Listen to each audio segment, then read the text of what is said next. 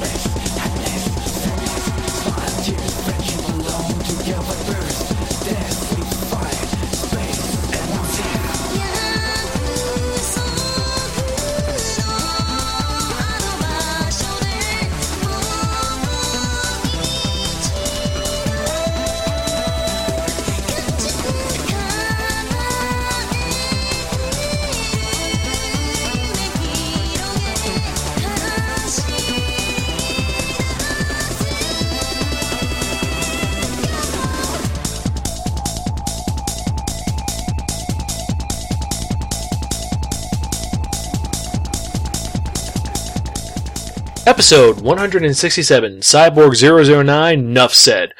Hello and welcome to another episode of the Spark and Manga Review, some podcast inventing reviews about kinetically enhanced narratives. I'm your host Zan, saying konnichiwa, aloha, buongiorno, and yes, what's up?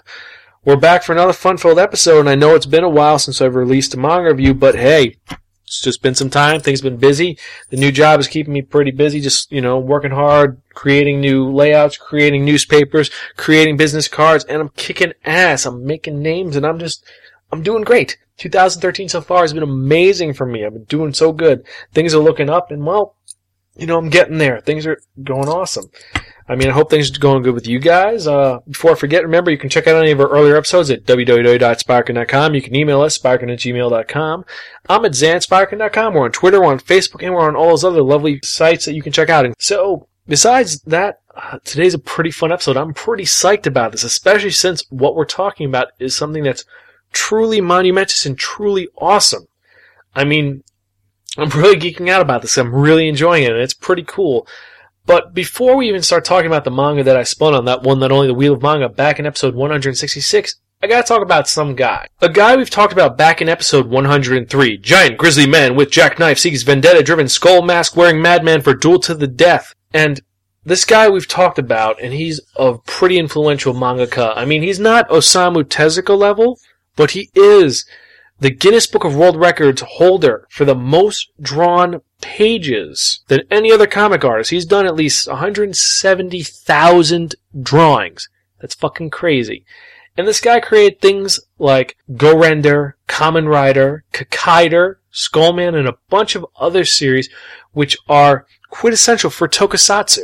This guy was the man, is the man. Who am I talking about? I'm talking about Ishinomori Shotaro.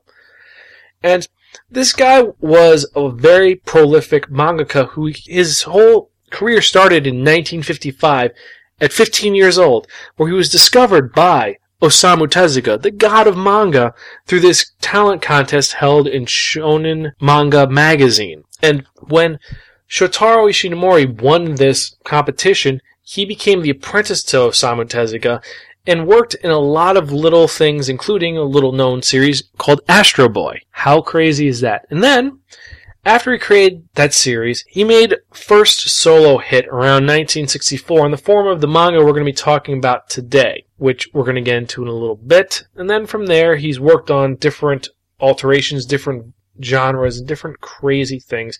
And then in the 70s, this is his banner year. This is when the decade that he would become a true star because he created Kamen Rider. Now, this is about a young man who's transformed into a mutant cyborg against his will by an evil organization. He escapes and then spends the rest of the manga series battling this evil organization. And that became adapted into television. This would lead to other tokusatsu series and would eventually lead to Power Rangers and all these other quintessential Japanese superhero shows. And then Saban would pick it up So pretty much Ishinomori is the man who created the whole dynamic of the tokusatsu hero as we know it today. I mean, true, in 1963 you had Kazumasa Hirai and Jiro Kuwata making Eight Man, but they would never be successful as Kamen Rider and Kikaider, who is a Pinocchio-esque Frankenstein creature who is an amazing creation that Ishinomori did. And all these things would lead to these great things that all mecha fans would love forever, even though everything he's ever made is remade over and over and over and over again. But again, as I said, we're talking about his first series in this episode, so let's get into that. And this first series is a sci-fi action adventure that was created by Shotaro Ishinomori back in 1964 and still came out until 1981 with 36 volumes. There's also 10 different versions of it in TV, anime, manga.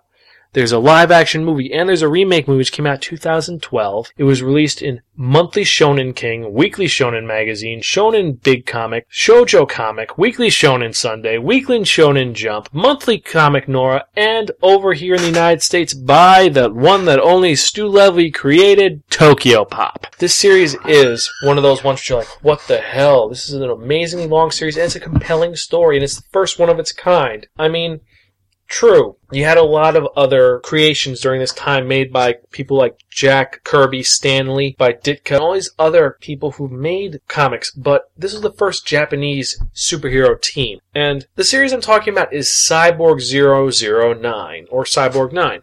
And it's an action series following a group of cyborgs in their battle with their creators, this evil terrorist group organization known as Black Ghost. And the whole theme of this story about these heroes being created and then turning against them is something which would eventually show up time and time again in Ishinomori's superhero works. And this series is a major hit, and it's still popular to this day. I mean, the new series I talked about that came out in 2012, 009 Re-Cyborg, and then the Archaia's graphic novel adaptation, is just a reimagining of this whole series, which is just so unique and so fucking badass. I'm geeking out on this because it is an awesome series. But let me tell you a little bit about what it's about. I mean, this takes place in the 1960s. During this time, it's right after World War II and the Cold War has begun.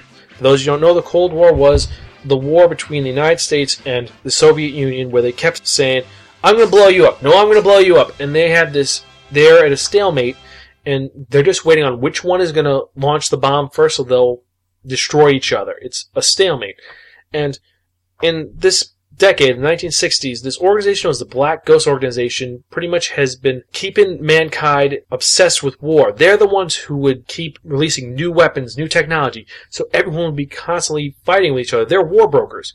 They're the ones who would go to developing nations and give them these weapons to keep them at the brink of destruction in this very highly calculated war. Every time you think there's peace, they would invent something and give it to the other side so that they'd have a bigger gun. And so the other countries say, oh fuck, we need a bigger gun. So Black Ghost would say, hey, we have a new invention. Look at this. It's bigger than the other gun. And then this will go back and forth. And the Black Ghost organization makes lots of money and the war's going to keep going on. And the thing is that the head of this group Black Ghost himself understands that the apocalyptic consequence of another world war is a way to create lots of money and lots of weaponry and lots of technology. And this is going to keep going on. Eventually, we're going to get bored. We're going to stop fighting each other and we're going to go further out. Where are we going to go after we destroy the Soviet Union and the United States? We're going to go into space. Well, the problem is, how can mankind go into space and fight each other? I mean, mankind can't breathe in space. We're going to need something a little bit more powerful. So, he gets a brilliant idea of creating cyborgs we give cyborgs different abilities. We can have them breathe in space. They could fight, and it's a new warfare altogether. And however, organization decides to hire a bunch of scientists to kidnap people and take them and experiment in them to become better and stronger and more badass. I mean, the first person they kidnap is this guy, Dr. Gaimo Whiskey. Yes, his name is Whiskey. And he is this brain surgeon who had a very sick child his, his baby was sick, and so he kept experimenting on him. And experimenting on him, and eventually, he made the baby super intelligent. And as he's experimenting on his baby, his wife kind of shows up and says, What the hell are you doing to our son? You can't do that, he's just a baby. And he ends up killing his wife just to keep her away from his invention, this baby. And then Black Ghost shows up and they take the baby away. Now, As they hire him, they say, okay, we want you to do your magic on other people. They hire a couple of other scientists, including this one scientist named uh, Dr. Gaia, Dr. Uranus, and then a man named Dr. Isaac. I know you're like, wait, what is this Dr. Isaac? Well, Dr. Isaac is the lead scientist in what they call the Double O program. And he's a guy who, who kind of doesn't trust Black Ghosts, but he has to work. He's got to do this, and they need subjects. So they end up going, kidnapping a bunch of people, and experimenting on them. Now, I'm going to go in order of who was kidnapped. Now, the first one, as we said, was Ivan Whiskey. Yes, the baby of Dr. Whiskey. They take this baby and they make him even more powerful. And like I just said, his father was kind of experimenting on him and made him super intelligent. And Ivan now has enhanced brain abilities. He's got super psychic abilities. He he's telepathic. He's telekinetic. He's got ESP. And He's all these other abilities, but he's still a fucking baby. He, you know, he, he still sucks on a pacifier. He still gets tired very easily, but he becomes Cyborg 001. Next, in New York City, they find this kid who's getting into a fight with. I can say it, I'm Hispanic. It's, you know, 1960s, you got the Jets versus the Sharks. If you've ever watched West Side Story, it's the white guys versus the Hispanics. And the leader of this group is this guy named Jet Link. He's very stereotypical. If you've ever seen Ishinomori's other stuff, it's the guy with the long hair and the bird nose. This is the first guy to do it. This is the guy that's going to have for the rest of eternity. He's the guy who you created for, who becomes Soldat Jet in Gal Gadar. And he's a douchebag. He's the leader of this gang in the West Side, and he gets intercepted by Black Ghost after stabbing the leader of a Puerto Rican gang to death. And they say, "Hey, buddy, you're to go to jail. Come with us. We'll get you out of this." And they take him away. And so they end up making him into a cyborg, and they give him boosters in his feet so he can fly at speeds up to Mach 3. So he flies super fast. They help his heart a little bit, and for the most part, he's just very brash, and he's loyal, good-hearted, but he's just he doesn't think before he acts. Next person they kidnap is this girl from France named Francois Arnold, and she's a girl who's studying to be a ballet dancer. And as she's at home, her brother Jean Paul shows up to visit her for a week, and he's a member of the French Air Force. And as Francois is going to meet Jean Paul, Black Ghost kidnaps her, and then Jean Paul runs after her, trying to catch her, trying to get her back, doing everything possible, and just Black Ghost stops him every way. He goes, he sees him driving away in a car, he ends up stealing a car. They shoot the tires out. Okay, so he gets on a bike. Okay, he gets on the bike, he's following them, they shoot the bike out. So he's running and running, he steals a horse. They kill the horse. Eventually they end up going to an airfield, and he goes to the airfield, and he breaks in, steals an airplane, and he starts flying out the airplane. They shoot the airplane, and he l- loses her. And he just fails to protect his sister. And so what happens is that she ends up becoming the third cyborg, or Cyborg 003. And what they do to her is they give her enhanced vision and hearing, so she could see through walls, sense objects really far away, hear people talking, and because of this, she becomes a mechanical whiz and an excellent tactician. She's really smart, and she is the one who's the smart and the nice one. Now they're up to three. They need a couple more. So the next person they have is this guy named Albert Heinrich, who is from East Germany. Now, if you don't know your history, after World War II, Germany got split in half. You had East Germany, West Germany. West Germany was run, controlled by the United States. East Germany was controlled by Soviet Union, and it was police state in the East Germany. Now, Albert and his fiancee Hilda wanted to escape to West Berlin because West Berlin is a free country. That's the free part of Germany. That's you can go to America, you'll be fine. And they're trying to get out. That Albert pays this guy off, ends up getting a truck full of animals, and it's listing saying that they're going to be a circus. He gets his girlfriend. He puts a costume of her in a lion outfit, like a female lion. He gets puts her in a thing with a lion. He ends up driving to the gate for West Germany. They look at the paperwork and they say, "Okay, I see you have a, a thing for one lion, but what the hell? There's two lions." He's like, "Well, I don't know. They just they gave me the second lion. They threw it in. Oh, that's not a real. Rah! Okay, okay, we'll let him go. We'll let him go. We'll let him go." And as he's driving, he thinks, "Okay, good. There's no way. We're fine. I'm getting through. I'm going through the gate. There's no problem." As he starts to drive through, one of the guards realizes he forgot to take his passport, which is forged. And as the guard starts to wave him down, saying, Hey, stop, stop, stop, you forgot your passport, Albert freaks out. He panics. And he just starts driving off. And they realize, wait, what the fuck? He just forgot his passport. He's freaking out. Take him. So they shoot everybody. They kill Hilda. They mortally wound Albert, and then they just kind of just drive off. And okay, we killed them. That's at the end. And as he lays there dying, Black Ghost shows up, and they say, "Yeah, we're we're we're here. We're gonna take Albert to the hospital, and you could interrogate him." The only problem is that they say, "Fuck it, we'll take him back to our lab." They take him to the lab, and they realize that Albert is all fucked up. His body is all shot up. His hands are broken. So they give him an insane amount of cybernetic modification. First off, they make the fingers on his right hand as machine guns. His left hand gets a razor sharp edge so it can cut through walls like an axe. He's got missiles hidden in his kneecaps, and he's essentially the ultimate weapon guy. He- He's got a friendly personality, but he seems very gruff and he hates war. He's just pretty badass, and he just laments the fact he lost his fiance. So the next one you have is really stereotypical, and this is Geronimo Jr. He's a guy from an undisclosed part of the southwest United States, and he's a Native American who can't find work in the 1960s. Every place they say, oh, you're just a, a, an- an Indian, you're just a drunk, leave us alone. And the one place he possibly could find a job at is this show for Native Americans. You know, look, we have all these Native Americans, we're acting like old Indians, and if you come, you can be our chief, because this guy is like six foot three, he's big, he's powerful, and he could be that Native American chief for this sideshow. But Geronimo just punches the guy in the face, says, what the hell are you doing, man? You're selling out. You know, I'm not doing red face. I'm not gonna be a stereotype against my culture. So he walks away, and Black Ghost literally hears this conversation and says, hey, buddy, look, I know you're looking for a job, but, um, we'll give you money and you take it. And he took this job. Black Ghost, all they do is they just make him super strong and then they give him an armored hide. That's all they do. They just make him, we'll make him strong Native American man. That's it. And really, he's just a very humble and polite guy who doesn't talk much. The next cyborg is Chang Changku.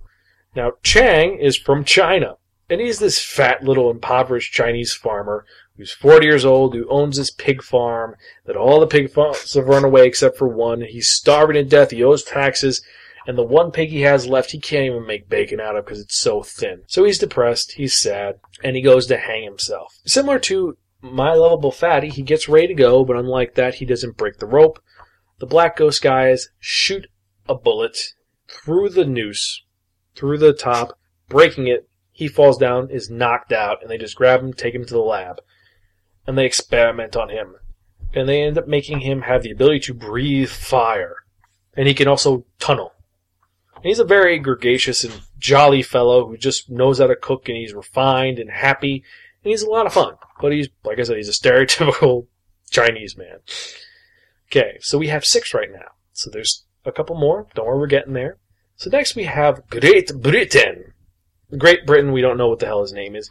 And he's an alcoholic the first time you see him, he's trying to scam his way to get more liquor because he has no money. And he says he's once an actor from back in the day. He's in a bunch of shows and this, that, but he's a major alcoholic. And I say, get the fuck out of here. You're just a crazy person. And as he walks out, eventually one of the black ghost guys sees him and says, hey buddy, want a drink? And he's like, a bottle. I want it. I want it. And they literally throw it into the car and this guy just jumps in the car. No questions asked after the bottle.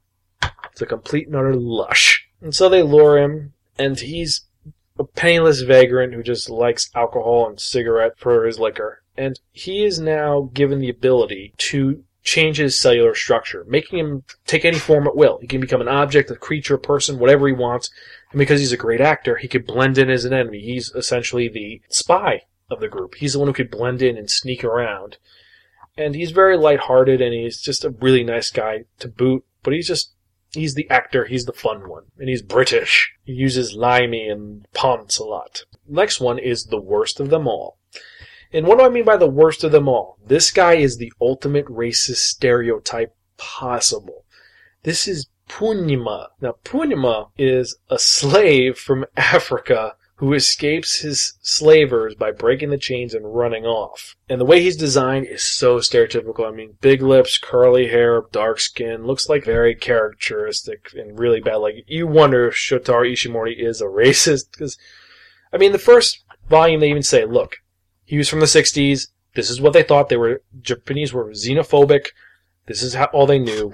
They're not trying to be rude, this is just how they thought, they are not and all the characters are treated well despite the fact how they're designed. They're all great. You like following them. It's just the design's a little jarring at first. Once you get past that, it's a good show. It's kind of like how in some of the older stuff, how it was anti-American, like in Barefoot Gen, it's all talking about how they hate Americans. This is kind of like that, where just the stereotypes are a little bit crazy, but you get used to it, and it's not bad. But Shunma, as I said, they end up, he runs off, Black Ghost kills the slavers, and then holding him at gunpoint, they say, You're going to come with us to our lab. And so they end up making him basically, I'm super swim guy. He gets mechanical lungs that allow him to s- survive for long periods of time underwater in space, and he could swim really fast, and he's just kind of badass. That's about it. I mean, it's a very serious character because he's no nonsense. He's battle trained. He's a, was a guerrilla fighter. Just doesn't fuck around. He's just the character who we need shit done. Go to him, and he's now number eight. And the final character, our main character, you could say, is Joe Shimamura, the eponymous Cyborg 009. He's a half Japanese, half American kid who's treated like garbage because he's a half breed in Japan. He ends up escaping from a detention center, and then Black Ghost captures him, and then they just treat him like shit, and they give him several enhancements. So they make him like the best of all because he has all these other enhancements. They make him super strong, resistant to damage, he can leap large distances, he can breathe underwater, and then his best ability is that if he bites his back molar, he ends up to go super fast. So fast that everything looks like a statue to him. He bites a switch, he does it, and he can go really fast. The only problem is that he goes super fast, but he can't touch anything in that form. Because he's moving so fast, his vibrations will just tear it to shreds. And pretty much he is like the field commander of the group when they're dealing with things, while Ivan Whiskey the baby is like the the leader. He's the one that is a strategist. The whole series is about after Joe's captured, they go and they train him. They say, okay, here's the deal. We're going to see what you do. You kick ass. And as they kick ass, they say, all right, you're going to be Cyborg 009. You're the one who's going to be our greatest model. Then we're going to work on number 10 and 11 and so on and so forth. And as they're saying that, the cyborgs revolt. They say, no, we're not. We're people too. We're still people. We still have memories. Fuck you all, Black Ghost. They hold Black Ghost, the, the scientist at gunpoint, kill them all except for one, who is ironically Dr. Isaac, and they run off. And Dr. Isaac Gilmore, pretty much, he's the one that orchestrated this breakout because he's the one that said, look, this is fucked up. The Black Ghost plan is horrible. They're going to turn you guys into weapons and you're people. Get them out of here. So he becomes the advisor and father figure, the Professor X to this group. And they go, end up running off. Because Black Ghosts underestimate the strength of will in these nine half human, half robot prototypes, they end up escaping their clutches, and Black Ghost has become infuriated and will not let his invention slip away so easily. So he ends up sending his entire fleet out to capture the nine cyborgs and trying to find them. And it becomes this whole escape story of them trying to escape while Black Ghost is trying to get them. And it's a very compelling story. It's, it's for 1960s, it's ingenious. It's got all these subtexts of the Cold War and also how these characters who are all different races come together to work together and begin to get along and they create a coexistence, which is really, really good. Now, if you remember from Skullman, the art is very, very antiquated. It's 60s tastic, but it is pretty cool. Tokyo Pop did release this series, so you could find it at most cons or online. And the story is really well done. It holds up, even though you do question a lot of things like there are no cell phones, which would be an easy way to contact each other, the fact that they talk to each other through telepathy, through 001, and all the characters eventually end up calling themselves by their 00 ID, like, oh, 009, come help me. Okay, 004, I'll protect you, number three. That's how they become. They become known as 1, 2, 3, 4, 5, 6, 7, 8, 9, and then just fighting and kicking ass and taking names. And eventually you have other cyborgs showing up, number 10, number 11, the Greek cyborgs, and the series gets really developed and it just gets really powerful. Now, I've talked about the style. I've talked about how this is the first attempt at Shotaro Shimoni's work, and this is the one which shows that he is a great writer. This is what led him to be the great man that he became. The creator of Skullman, of Kikaider, of all these series. This is the genesis of it, and you see that even to begin with, he was amazing. You don't see that he, I mean, he evolved to be better and better, but this is great work just to start off with. This isn't like he started off and, oh, this sucks, and it gets better on. It's not like when you see early Picasso, you're like, okay, this is inventive, but later on, it's astounding. This is, he started off running and it looks great and it just gets insanely better. It's your wow to begin with and you keep going through. And I can't say much more about Cyborg 009 and how good it is. I can't. It just, it's really good. Now, I just have to go into the rating, and as you can guess, this is really, really, really fucking cool. I can't say anything about else about this. Totally, if you have a chance, find it, read it, get a hold of it. Even if you have to look in certain websites. But check it out. It's a great story. It still holds up, and the remake series is awesome. The anime is great. I, I'm geeking out so much, but there's not much else I could say about this manga except check it out. Really, it's it's so cool. It's so amazing. It's just badass.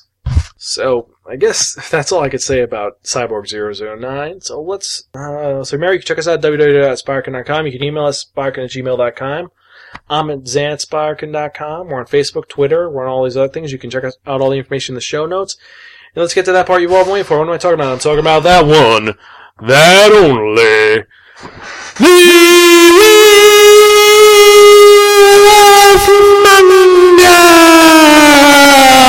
Yes, friends, the Wheel of Manga, except no substitute. Now, what is the Wheel of Manga? The Wheel of Manga is a Wheel of Fortune with 10 slots on it. What we're going to do is we're going to spin that one, not only the Wheel of Manga, what our number lands on that's reviewing in the next episode of the Spark and Manga Review, episode 168. Yes, 168. Can you believe it? So let's spin and see what we're reviewing in the next episode of the Spark and Manga Review.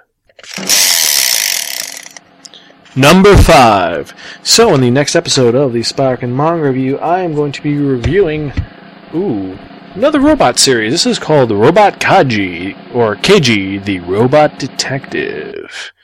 Seems pretty cool. Check it out and we'll see where it goes. Hopefully it's a pretty good series. I don't know. It's made by Sunwide Comics. Oh, it's another by Shotaro Ishinomori. That's pretty cool. So we'll see how that goes. So I guess it's the first episode of the Spark and Manga Review. That's it. Uh, thanks for listening, and remember, this is your host Zon, and I am Gonzville. Catch you next time. See ya.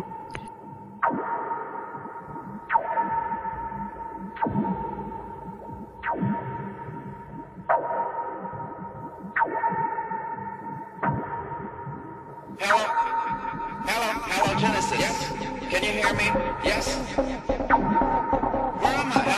Can you hear me? Yes? Hello, just getting to. Yes? Hello? Hello? You're just getting to. Yes, Genesis up next. You're just getting to.